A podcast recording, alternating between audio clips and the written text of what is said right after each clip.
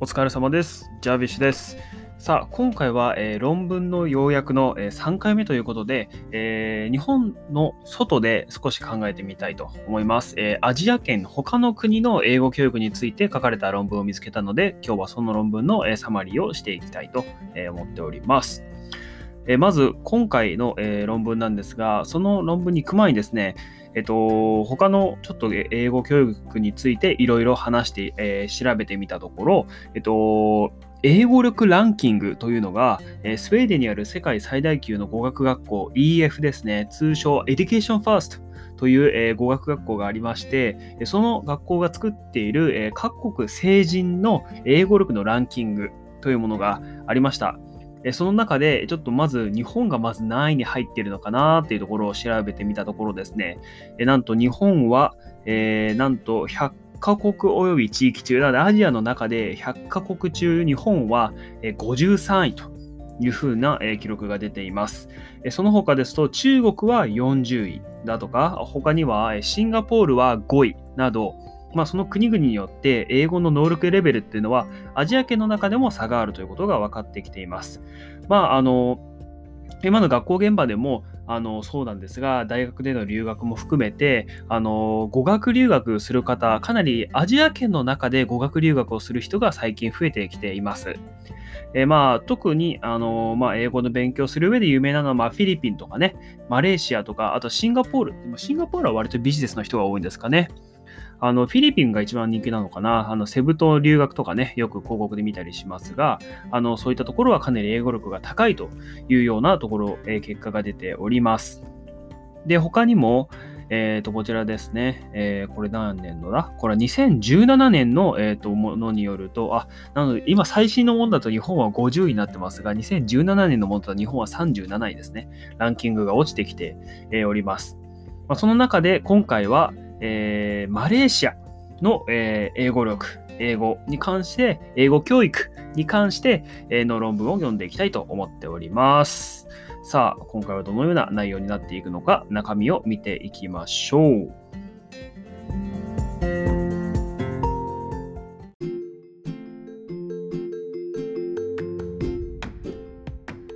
さて、えーまず論文に入る前にですね、今回はキーワードを、え3つですね、えー簡単にまとめてから、えー論文の内容に入っていきます。まず1つ目は、えー SEFR というものですね。SEFR で SEFR というものがあります。まあ、英語科の教員であれば誰しもが知っている言葉かと思いますが、えー改めて簡単に説明したいと思います。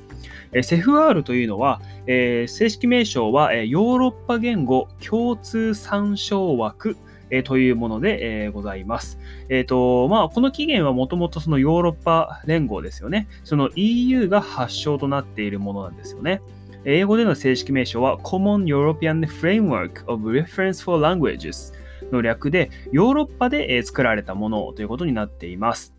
で、その SEFR ってどういった背景からできたの？というところをお話しすると、そのもともとヨーロッパ大陸、まあ、あの日本の方ではなくてもっとこうフランスとかドイツとかポーランドとかその辺りを中心に考えるとヨーロッパって特にいろんな言語を話す国がお互いに隣接していますよね。例えばフランスはスペインとも隣接してますしイタリアともくっついてますしドイツとも、えお隣さんの関係にあります。でまたそのドイツは、えーポーランドとお隣にいますから、えっと、まあそういったように、またね、あのー北の方に行けばスウェーデンとかフィンランドとか、南の方に行けばギリシャとか、いろんな言語を持った人たちがお隣さん、ご近所さんにいる関係がヨーロッパ大陸です。まあ、そんな中で、その英語をどの程度習得していればこのくらいのレベルですよっていうことを EU の中で分かりやすくまとめたものが SEFR というその英語の物差しといったものなんですよね。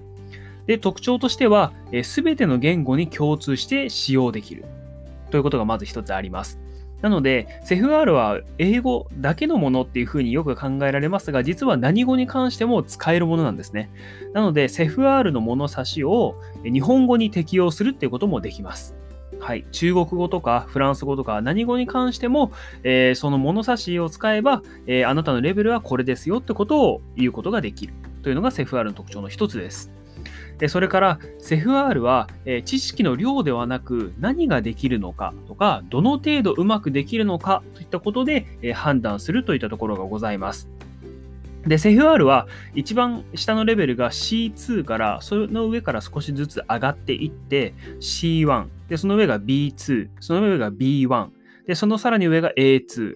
あ、それこれ逆？あ、合ってますね。はい。という風になっていくんですよね。これは、あ、すいません、逆ですね。A1 が一番下ですね。失礼しました。A1 が一番下で A2。で、B1、B2。で、C1、C2 という風になっていくので、C2 が一番レベルが上ですね。はい。なので、えっ、ー、と、各レベルが次のように決まっています。ちょっと読むと長いので、一番下と一番上だけ読みますが、えー、まず、一番下は、えー、具体的な欲求を満足させるためのよく使われる日常的表現と言い回しは理解し用いることもできる。自分や他人を紹介することができ、どこに住んでいるか、誰と知り合いか、持ち物など個人的情報について質問したり答えたりできる。もし相手がゆっくり、はっきりと話して助け舟を出してくれるなら、簡単なやり取りをすることができる。というのが A1 のえー、評価ですね。A1 の、えー、基準です。まあ、本当にギリギリなんとかいけるよっていう感じが A1 ですね。そして一番上の C2 は次のようになっています。聞いたり読んだりしたほぼ全てのものを容易に理解することができる。いろいろな話し言葉や書き言葉から得た情報をまとめ、根拠も論点も一貫した、えー、方法で再構成できる。自然に流暢かつ正確に自己表現ができ、非常に複雑な状況でも細かい意味の違い、区別を表現できるというふうになっています。えっ、ー、と、それからそれぞれのレベルには、ま、簡単なタイトルもついていまして、A1 は学習を始めたばかりのもの、えー、初学者というものがついていて、C2 は、え、母語話者、なのでネイティブスピーカーですね。母語話者と、え、遜色のない熟練者といったものになっています。なので、まあ、ほぼ、ま、ネイティブレベルっていうところですよね。と、まあ、こんな形で6段階のあの英語を話すための物差しというのが、えー、セフ R と呼ばれているもので、これがあの日本においても近年よく聞くようになりましたし、使われるようにもなりました。で、まあ、なぜこれが出てきたかというと、まあ、あのその点ヨーロッパ大陸でのそういった物差しが一つ出てきたっていうところはあるんですが、あの言葉っていうか、その言語を知識の量で判断すると、やっぱり現実、実際の生活の中で、こう、どれぐらいじゃできるのかっていうことがよくわかんないっていうところが大きいかと思われます。まあ、なので、まあ、例えば、あの、英検1級受かって、受かるためにはよく1万語から1万5千語程度必要って言われますが、じゃあその1万5千語単語を知ってる人が、何をできるのかとか、どれぐらいできるのかってことはかなりあの言い表しにくいところがあると思うんですね。また、あのじゃあその1万5000語で何ができるのっていう、その何がっていうその目的語のところも、えー、明確にはなっていないので、そういったセフ R は実際に現実世界でどれぐらい英語が使えるのかってことを、えー、指し示したものということになっております。で、セフ R はよく最近日本の英語教育の中にもよく、えー、浸透してきて、あのいろんなものが、あのこのセフ R と照らし合わせてどうかっていうものが、あの考えられるようになりました。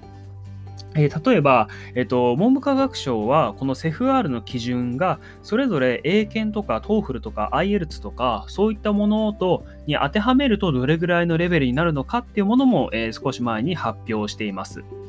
でこれを見ると、えーと、実はあの英検1級は、えっ、ー、と、確か、英検1級は C1 までにしかならないんですよね。C2 にはならない、届かないことになっていて、その他 TEEP も、えっ、ー、と、TOEFL も TOEIC、まあ、LR と、えっ、ー、と、スピーキングライティングも含めて、実は C1 までしか測れないってことが分かっています。満点取れても C1 までしかいかない。つまり、えっ、ー、と、TOEFL とか、えー、英検で息を取れたとしても、ネイティブスピーカー並みの英語力とは言えるかどうかはわからないっていうふうに出たんですよね。で実際、えっと、この、じゃあその C2 レベルに行くのはどれぐらいなのかっていうと、IELTS で8.5以上。8.5から9.0だと C2 レベル、ネイティブスピーカーレベルっていうことが、えー、分かってきました。とまあいったこんな風に、まあ、セフ R を使えばあのじゃあ実際どれぐらい英語が使えるのかっていうことを言うことができるということが明らかになっています。まあ、近年学校現場でもよくセフ R は使うようになりました。まあ、一番わかりやすい例は、えっと、英検の結果ですよね。あの少し前まではなかったんですが、あの英検、まあ、何級とかっていうのを受験するとあの結果が送られてくると思うんですよね。でその結果に実はあなたは B1 レベルですとか、あなたは B2 レベルですっていうような記載があのちっちゃいんですが、されるようになりました。なのでそこを含めて、まあ、英検協会もしっかりとその英語力がどれぐらいあるありますよってことを書いてくるようになったっていうことが、この CFR のに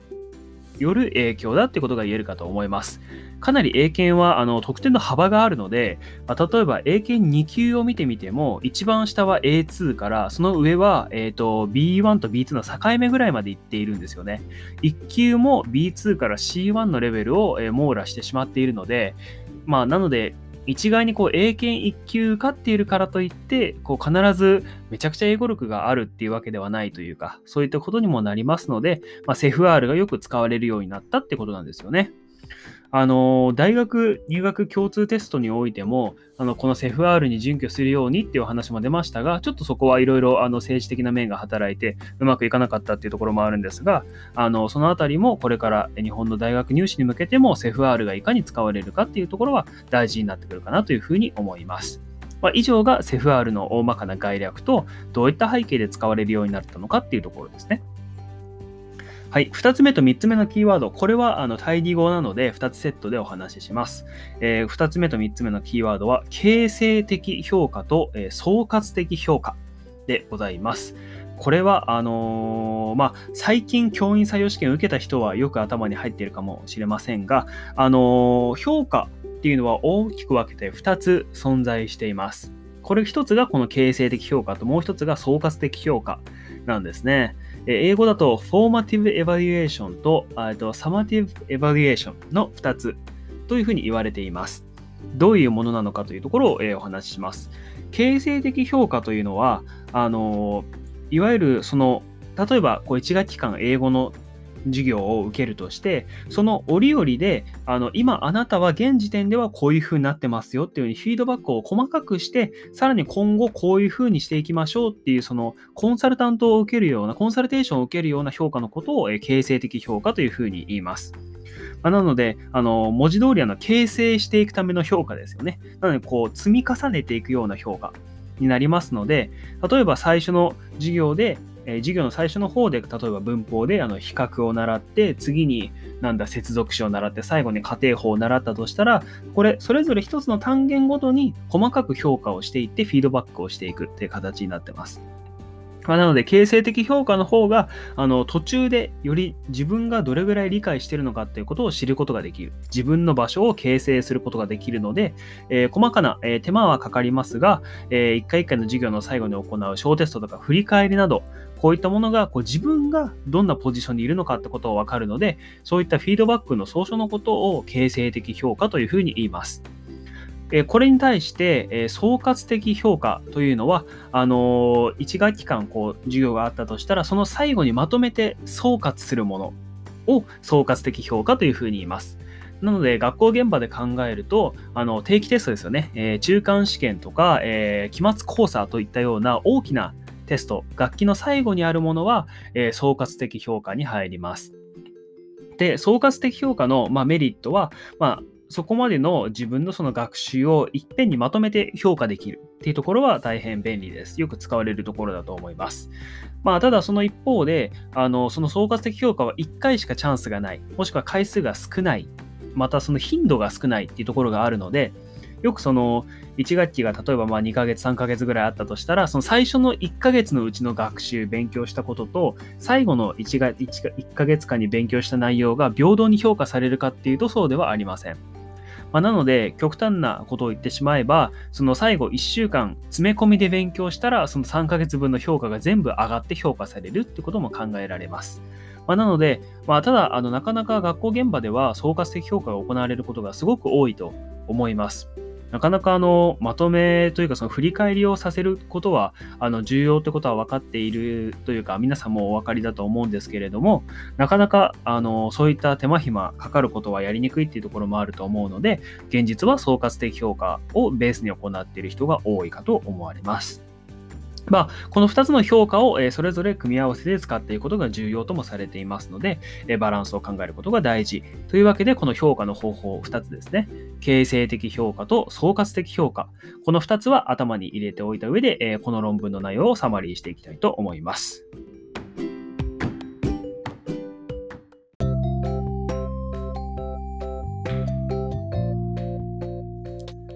では、論文の内容に入っていきます。今回の論文のタイトルは、セフ r に準拠した学校単位における評価というものですね。えーと、マレーシアの、えーと、ESL クラスルームにおけるえ、セフ r に準拠した学校による評価といったものでございます。セフ r Aligned School-Based Assessment in the Malaysian Primary ESL Classroom というふうに書いております。2018年に書かれた論文です。えまず、バックグラウンドをえ簡単にまとめます。マレーシアでは、えセフアールに準拠した、えっとスタンダードカリキュラム for Primary Schools というような、えー、学習指導要領というふうに言ったらいいんですかね。そういったものが2011年に導入されました。で、これが学校ごとの言語能力試験、これがスクールベースターアセスメントですね。SBA というふうに書いてありますが、それをの導入を引き起こしたというふうにされています。それまでは、まあ、いわゆるあの一般的なテストですよね。学期末に行われる期末テストのようなものから、少しずつ、えっと、ピアエバリエーションと、あとセルフアセスメントをにより重きを置いた評価をするようになっていったということが一つございます。まあ、なので、えっと、これですね、今回の、えー、パーパスという。今回この、えー、ジャビッシュが見つけた論文のテーマは、えー、その、えっと、ESL クラスルームですよね。その英語を教える教室内における、この CEFR に準拠した学校ごとの言語能力試験が、あの、どのように導入されていったのか、またその導入はうまくいってるのかどうか、といったことに関して、えー、インタビューベースで、ベースとで、えー、進めて、進められているものというふうになって、えー、おります。で、えっと、もう少しバックグラウンドをお話しすると、えっと、マレーシアではもう日本とは比べ物にならないぐらい英語を話せる人は圧倒的に多いというふうに言われています。あさっきのあの EF ですよね。 Educational First。 Education First の中にも書かれていたいた通り、えっと、マレーシアでは、あの、もう英語はもう使えて当たり前の時代がもうとっくに来ています。ビジネスの世界においてはもうほとんど英語が使われていますし、あの、そういった意味からも英語熱って言ったらいいんですかね。そういったものは圧倒的に日本よりも高く、熱心に勉強している人が多いということになっております。またそんな中で、えー、学習者中心のアプローチ。なので、生徒主体になって勉強する方法が必要とされているっていう背景がありまして、これは日本も同じですが、その中で、えっ、ー、と、この、えっ、ー、と、 Standards-Based English Language Curriculum。なので、この準拠した、この SFR に準拠したカリキュラムを作ろうっていう流れが起きた中で、4C と言われるものを特に強調していきましょうということで、マレーシアの英語教育会では方針が打ち出されました。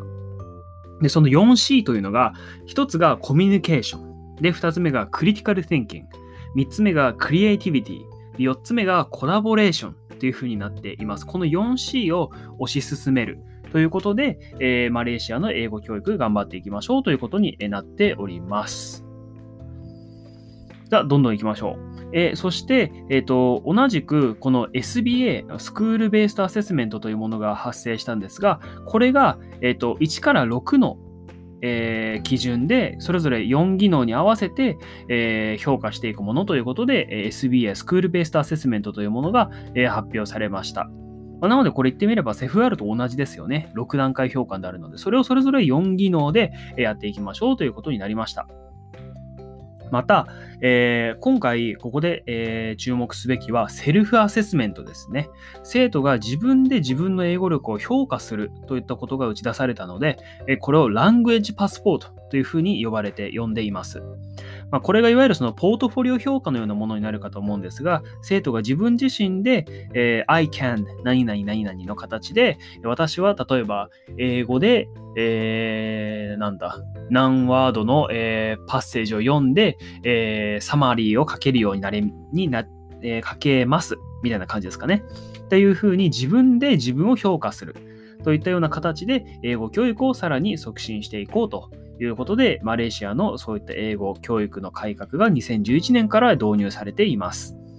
さあ、そこで、一つ問題になってくるのが、じゃあそれを本当に学校の先生方はできているのかというお話ですよね。なので今回の、この論文の中における、問いですね、クエスチョンは、全部で4つあります。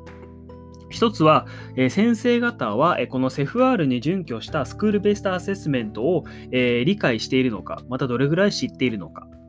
そして2つ目が、このスクールベースタアセスメアセスメントを先生方はどのように見ているのか。え、そして3つ目が、この、えーと、SBA、スクールベースアセスメントは実際の教室の中ではどのように使われているのか。そして最後が、この SBA、スクールベースアセスメントを導入するにあたっての課題、チャレンジは何だったのか。ということが、えー、進め、えー、がクエスチョン4つということで、え、今回はリサーチがされています。今回、リサーチの方法は、えー、全部で、えーと、20個の、えー、内容、ステートメントを先生方に読んでもらい、その20個のステートメントが正しいのか間違っているのかを先生方に答えていただいたという内容になっています。まあ、なのでこれすごいですよね。先生方にクイズ出したっていうね、ことになりますから、先生方をテストしたっていうことになってますから、なんかこれをやれるのはなかなか、ただの一大学生にはなかなか難しいだろうというふうにも思いますが、そして、まあ、それ、あとその他ですね、インタビューを、えー、行って、えー、今回この SBA の導入にあたっての課題は何だったのかということも、え、それぞれ、えインタビューで、え情報を集めたということになっております。え結果を見ますと、まず最初のこの20個のステートメントを読んで、その回答率はどれぐらいだったかというと、全体では61%の正答率でした。まあ、つまり40%は分かってないってことですよね。まあ、その内容が際どかったりしたのかもしれないんですけど、61%の、えー、先生の、えー、まず正答率だったと。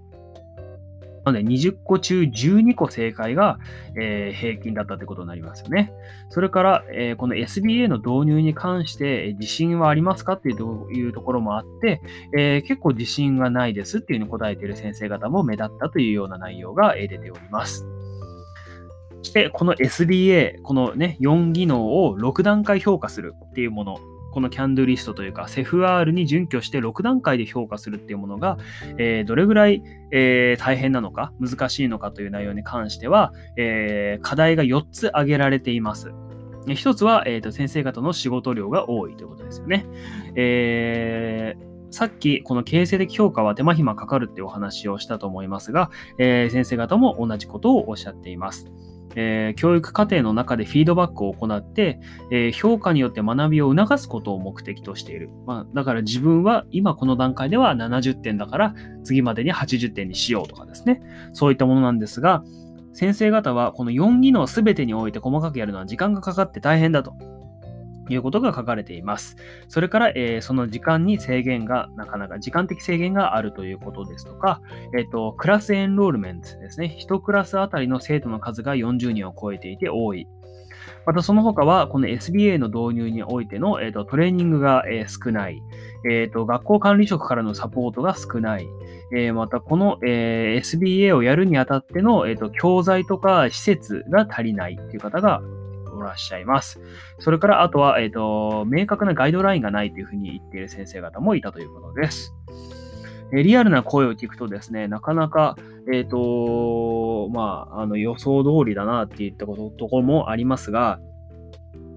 1個先生方の意見、こういったものがあります。School-based assessment is very demanding as we have to do so much documentations and record the progress of each student and with so much assessment we have very little time for effective teaching. ということで、まあ、あの要するにこの、えーと、インタビューとか、えー、このリサーチを一言でまとめると、え、形成的評価はいいとは分かってるけど制限が多くて無理ゲーですということですね。あのなかなか、あの日本ともなかなか似ているような環境があぶり出し、えー、あぶり出されたこの2018年のリサーチだったなというふうに思います。はい、えー、なのでそういった内容の、えー、論文が、えー、2018年に、えー、マレーシアの英語教育を、えー、まあリアルに、えー、評価するというかリアルに打ち出すために、えー、こういったリサーチがなされたということでございます。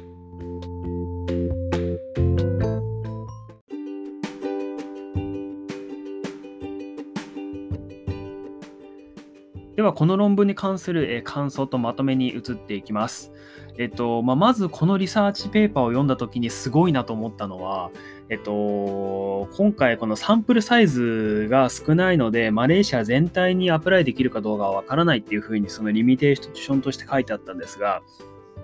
今回55人の先生方に取材してるんですよね。それが本当にすごいなと思います。まあ、それだけでもかなり論文としての価値はあるんじゃないかなとは思うんですが、あの、実はジャフィッシュも大学生、学生、その BA 学士の時に卒論で、実は似たような卒論を書いてたんですよね。なんかこれはちょっと、あの、あ、すごい似てると思ったので、ちょっと面白いなと思ったんですが、あの、当時、あのー、まだジャビッシュが学生だった頃に、日本の文部科学省が、英語が使える日本人育成のための行動計画っていうような、えっ、と、まあ、法令ではないんですが、指針を打ち出して、その中に、えっと、can do リストの導入っていうものを、あのー、入れていました。まあ、can do リストが何かっていうと、要するに、まあ、セフ r とほぼ似ているんですが、あの、何ができるようになる何ができるっていう形で評価しましょうっていうのが Can Do リストだったんですが、まあ、あのその導入とかあの、そういったものがされているのに、日本の英語教育ってうまくいってないよね、なんでだろうねっていうところを、えーと、リサーチするために、ジャビッシュも実は先生方に、現役の先生方を対象に取材をしました。で、えっ、ー、と、まあ、このリサーチとほぼ似たような、あのー、結論に至ったので、ちょっと懐かしいなというふうには思ったんですが、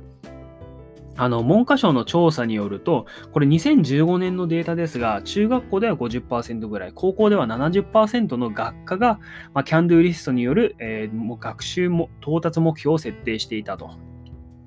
まあ、ただし、その達成状況を把握している学校は、えー、中学校は22%、高校は約30%にとどまっていますと。そして、キャンドゥリストそのものを公表している学校は、現在中学校は7.8%、高校は22%ということで、まだまだこの何ができるっていう形で評価している学校は本当に少ないといった現状が出ています。で、これ、あのー、すごく思うのが、まあ、そりゃそうですよねって感じなんですよね。あのー、すごく評価って難しいんですよ。で、一クラスに40何人いるのを何クラスも授業を受け持ってると、評価しなきゃいけない人って大抵学年全体になって200人とか300人とかになるんですよね。その300人分の生徒を4技能で6段階で評価するっていうのは本当に大変だと思います。キャンデリストの作成そのもの自体もすごく大変なので、あのー、痛いほどよくわかります。忙しすぎる時間がないっていうところは。で、まあ、ただ、このマレーシアのこの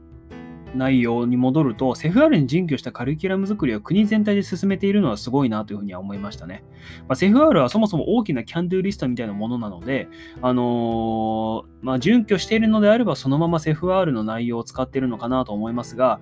結局そのじゃあどうやってセフ r に当てはめて評価するのっていうところが結局先生方にもう投げられちゃってる状態なので、まあそういった内容だとなかなか進まないだろうなっていうところはまあ納得できるかなというふうに思います。あの、なかなか、えっと、本当先生方って忙しくて、そういったところ、あの、評価をできるようにっていうところが本当に難しいと思うんですけど、あの、ちょっとこの間ですね、えっと、これかな。えっ、ー、とですね、教育新聞ってあるじゃないですか、日本で。教育新聞ってあるんですけど、これがですね、あの、ちょっと今回に関連して読みたいんですが、えー、新型コロナウイルスの核線階段、えー、拡大による事業の遅れや消毒などへの対応に伴う教員の長時間勤務について、えー、萩生田大臣は8月25日の閣議、えー、後会見で、え次のように、現状認識を表明しました。教員は使命感が強いから、結果として長時間労働になってしまっている実態は否めない部分があると思う。健康を害する可能性があるような事態まで教員が追い込まれてはならない。っていうふうに述べたんですよね。ここまではすごいですよ。ここまでは。次からです。校長や副校長など管理職がしっかり管理をしてほしいと述べ、えー、学校管理職に細やかな対応を求めた。っていうふうになってるんですよ。まあ、これ、あの、言ってみれば、あの、現場に丸投げしたっていうのと同じですので、あの、文部科学大臣が学校レベルで、えっ、ー、と、何か、あの、制度を変えるとか、根本的な変えるってことはせずに、学校管理職に細やかな対応を求めただけに終わったといった内容がございます。もうこれを読んでも、やっぱり、あの、もうそのままズバリだなというふうにはすごく思いますよね。あの、先生方は本当にあの、使命感が強いってことは事実で、長時間労働になりやすい部分があるのは事実ですが、あの、これを現場にすべて丸投げしているようでは、あの、日本でもこういった形成的評価と総括的評価をどっちも使っていって、なかなかあのしっかり指導していくってことは難しいと思います、実際。せめてその絶対評価にして、あの自分の勉強のレベルがどれぐらいだってことを評価、自分、生徒が自分で見やすくするとか、そういったところが限界なのかなというふうにはなかなか思っております。はい。で、ちなみにちょっと話それますが、消毒などへの対応って大変ですよね。はい。あの、ジャビッシュもやりました。あの、投稿してきたがあの生徒の手を、あの、スプレー、消毒のスプレーを持ってシュシュシュシュ消毒したりとか、あの、非接触式のこう、ピッて当てるやつで体温を一人一人生徒の測ったりとか、そういったことも一時期やってましたが、こういったことでどんどん教員の仕事が増えていくんだなというところをたくさん実感した次第でございます。まあ、ちょっと話戻りますが、あの、形成的評価がたくさんできたらそれはいいなっていうのはすごく思うんですよね。ジャビッシュもすごく思っていたところで、あの、テストの目的っていうのを明確にしたいと思うんですね。あの、なかなかテストって結構先生方っていうかその教員側としてはせあのテストやるとすごく楽なんですよね。あの期末テストとかそういうペーパーテストやるとすごく楽で、まあ、あの丸付けして点数をつけて評価して通知表に出してで生徒に渡すっていう内容なのであのあまり考えなくていいんですよね。で、まあ、考えなくていいって言ったらちょっと語弊があるんですけど、まあ、なのでペーパーテストでやるとすごく楽だって手間があんまかかんないっていうところはあると思うんですよ。で、ただこれからはあの形成的評価にしないといけないっていうことで、まあ、しないといけないってわけじゃないんですけど、生徒が自分で自分がどれぐらいできてるのかってことを分かるように、えカリキュラムを組んでいくことが必要ってことですよね。まあ確かに実際その英語って自分が今どれぐらい英語できるのかって把握するのすごく難しいと思うんですよ。で、ジャビッシュもあの英検1級とか TOEICじゃないや、 TOEICは965点で ILS は7.5っていうふうに書いてるんですけど、実際じゃあ自分がどれぐらい英語できるのってことを考えると、なんかあんまりはっきり言いにくいなってところもあると思うんですよね。まあ、なので、そういったふうに英語の自分の英語力がどれぐらいあるのかってことをしっかりわかるようなカリキュラム作りをしていくことが大切だということで、え今回の論文はこのマレーシアにおける、え英語教育の実情ということで、2018年に書かれた論文を、えサマリーで読んでみました。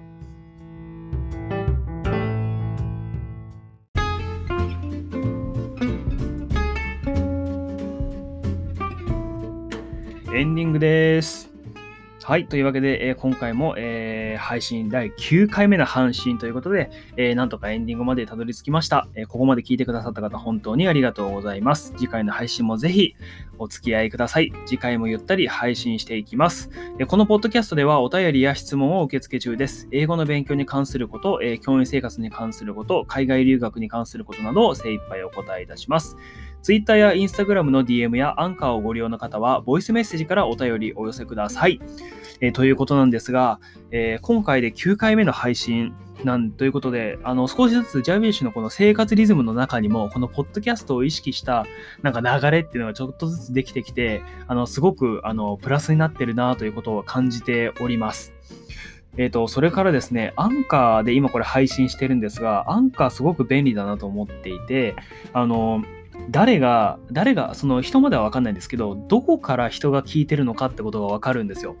でも最初は、あの、もちろん日本からのアクセスしかなかったんですけど、徐々にですね、アメリカからのアクセスと、あと、つい先日は、えっと、オーストラリアから聞いてくれてる人がいるっていうふうにデータが出てきまして、あの、あやっぱり世界の人と繋がれてるなって感じは受けていて、すごく嬉しく思っております。もうあのアンカーで再生回数もあの配信者側からは何回あの聞かれましたっていうことが細かくデータで分かるようになっているんですが、あの、それが1増えるごとに、あの、ジャビッシュは大喜び、えー、しておりますので、えー、今後もぜひ聞いていただけたらなというふうに思います。もう、なるべく面白い内容で配信していきたいとは思っていますので、えー、これからも、え成長の過程を見届けていてく、え見届けてくれたら、え嬉しいなというふうに思います。はい、えー、それでは、えー、次回の配信でまたお会いいたしましょう。まだまだ暑いので体調管理十分お気をつけください。はい、では、えー、Thank you very much and please keep it up.